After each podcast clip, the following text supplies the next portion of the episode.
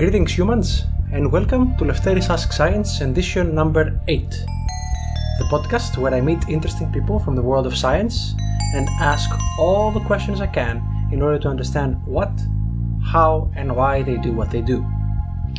Now, things have changed a bit in the last couple of weeks. I changed hosts and I now have a new website with Captivate.fm, and I'm working on creating a mailing list and some visual aids for each episode of the show. It is a slow process because I'm obviously busy with my actual everyday job, but uh, I'm very excited about the future of the podcast. Now, if you want to help, you could subscribe to the podcast and give it a rating wherever you hear your podcast. That would help tremendously. Also, if you have any questions or suggestions, go ahead and follow me on Twitter at Lefteris underscore asks and use the hashtag Lefteris Science to do so. Now, on with the show. Today I meet Miss Sofia Shanko. I am Sofia Shanko, fourth year PhD candidate at Mechanical Engineering section of Microsystems at TU Eindhoven, under the supervision of Professor Jaap den Toonder.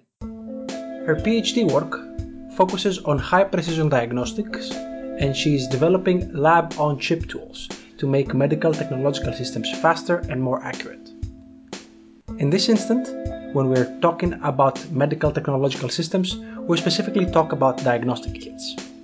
I'm sure at one time or another we've all heard the term fast diagnosis or antibody tests, especially since 2020 began. Miss Sofia is dealing with some specific diagnostic devices though.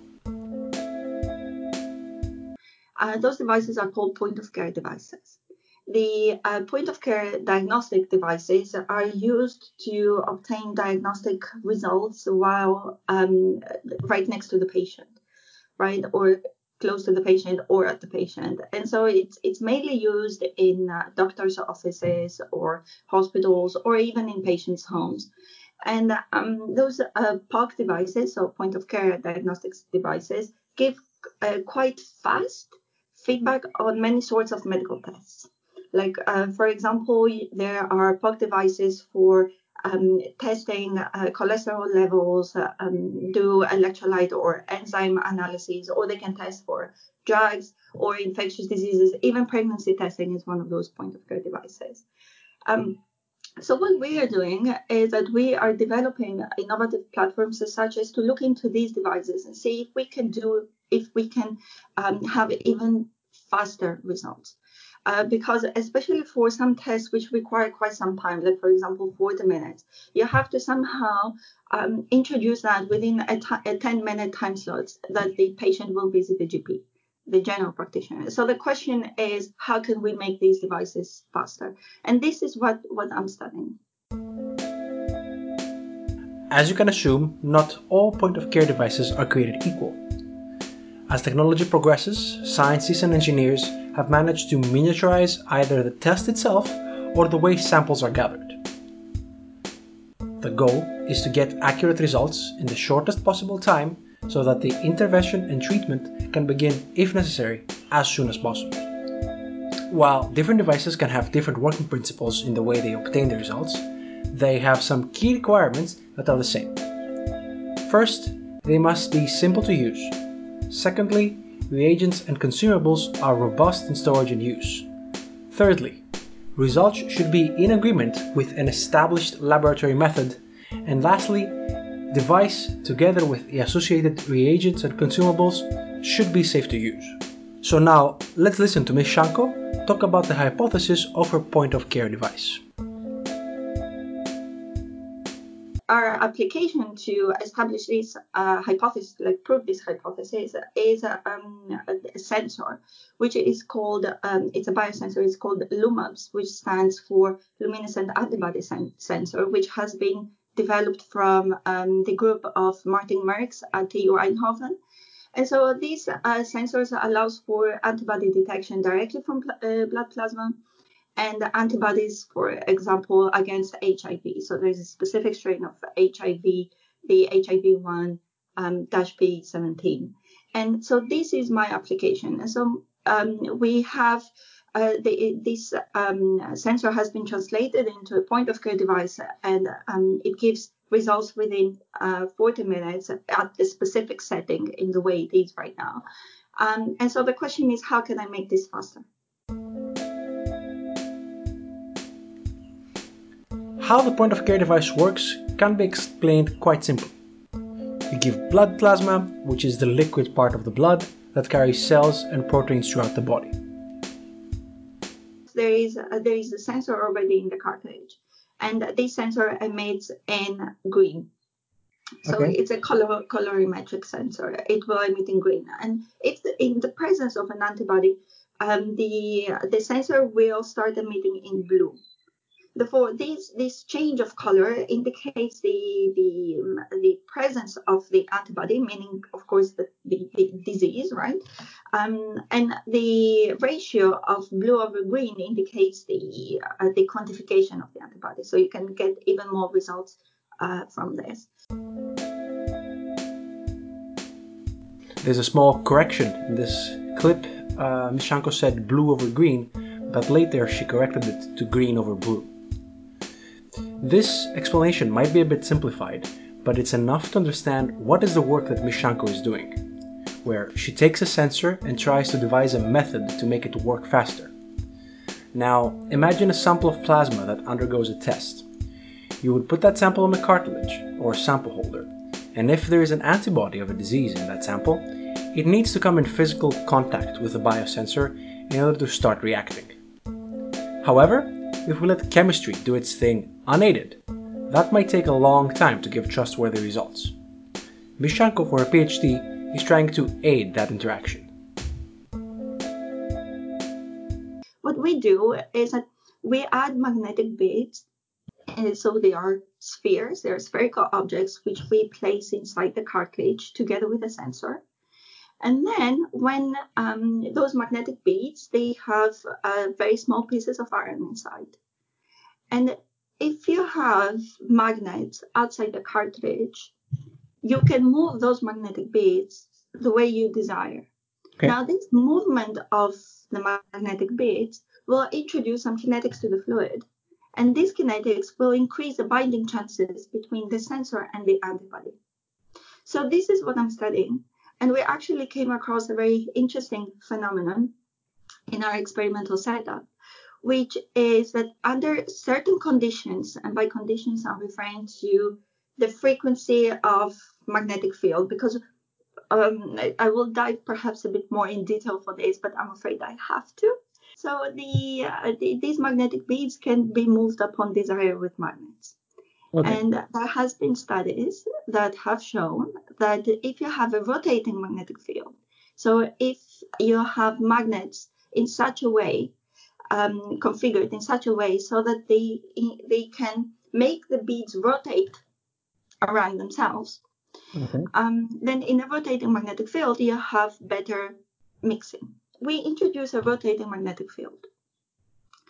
When this field, when there are certain frequencies of magnetic field rotational movement, when there are certain amplitudes, when there are certain conditions met in our experimental setup, we have a very interesting phenomenon uh, which um, exhibits global collective movement of these magnetic beads in such a way that it mimics the uh, bird motion in the sky. The, we call it swarming, but it's flocking of birds, right? So where you see the birds moving uh, to uh, because of thermal fluctuations, we are doing that, but we are doing this with magnetism. And so um, this is very interesting to us. And the reason it's very interesting to us is because um, once you have this motion, the mixing that you get because we are also quantifying it because we care about a very well mixed environment. The mixing that you get is way better than diffusion or different ways of magnetic field actuation. And so this is not only interesting from a research point of view on like why is it they're behaving like that. We we have a hypothesis that there are many forces that take place. But not only why from a research point of view, but also from an application point of view, that we do see that there are quantifiable results of um, a better mixing due to this phenomenon. In the previous edition, we saw something very simple, like bubbles in the previous case, or mixing in this case, can be quite complex if one needs to study it in depth. I was curious, how does the experimental setup look like? In our group, we had uh, um, developed an experimental setup which offers 3D manipulation of beads. Now, what I mean with this is that you can you can look at the setup in such a way. There are eight magnets, which are configured, four of them in a vertical plane and four of them on a horizontal plane. Now, those four work in pairs. Those magnets um, we placed that setup under a microscope where we have already placed something like a cartridge. We call it a microfluidic chip. Um, um, so we place all of that under the microscope and then we can control the setup um, remotely via applying currents to the magnets. Okay. Uh, so we have uh, a built-in uh, software program that we can control each of these magnets individually, so that we can have more complicated um, uh, movement of the beads inside. But of course, this doesn't have to be that complicated because the application is still on the back of our heads, right? And when you have devices like the, the point of care devices, you're trying to reduce the electronic components as much as possible. so I'm sure this would not be accurately translated into a, a POC device. But there has been actually uh, applications, there have been products that uh, utilize the same principal phenomenon of using magnets to move beads inside the point of care device. In May 2020, in most places in the world, it's not easy to go to the lab at the moment to conduct experiments due to the global pandemic. However, a researcher's work doesn't end, and they're trying to use this time to work from home to either understand theoretically better some concepts, and at the same time, maybe even plan future experiments by doing simulation work. So I was curious how Ms. Shanko's work has been modified under the current conditions in our group, uh, a previous PhD student has built some mushrooms, micro mushrooms. Uh, they are uh, passive magnetic structures. And so they, they built that. And what I'm doing is that I'm taking on the work to see on whether those can be applied for mixing and whether the effect would be as good. Each magnetic bead, it will move due to the magnetic force. And it will accelerate due to the magnetic gradient. Now, uh, magnetic gradient means that in each location inside the chamber, inside the cartridge, uh, there will be a different magnetic field. We have the hypothesis that if these mushrooms are causing magnetic gradients, the magnetic beads will move faster. And so, uh, what I've been simulating is to see what magnetic gradients these mushrooms induce, what they cause. And uh, by changing, of course, different parameters within the mushroom, like the way the mushroom looks like, like the diameter of the umbrella and the, the how long uh, the, the length of the stem and so on. By changing the parameters, you get different effects. Now, because we care for the strongest uh, gradients, um, we we we know which parameters which physical parameters contribute to that. And so next thing now is to see how the beads behave in that, in, in those forces, additional forces, magnetic forces due to the presence of the uh, mushrooms. So the magnetic beads will move in the presence of the magnetic gradient. These mushroom-like structures found around the detection chamber will cause strong magnetic gradients inside the sample, which will lead to faster magnetic bead movement. The question at hand is how does this increase in magnetic bead velocity affect the mixing? So that's the basis of Ms. Shanko PhD work.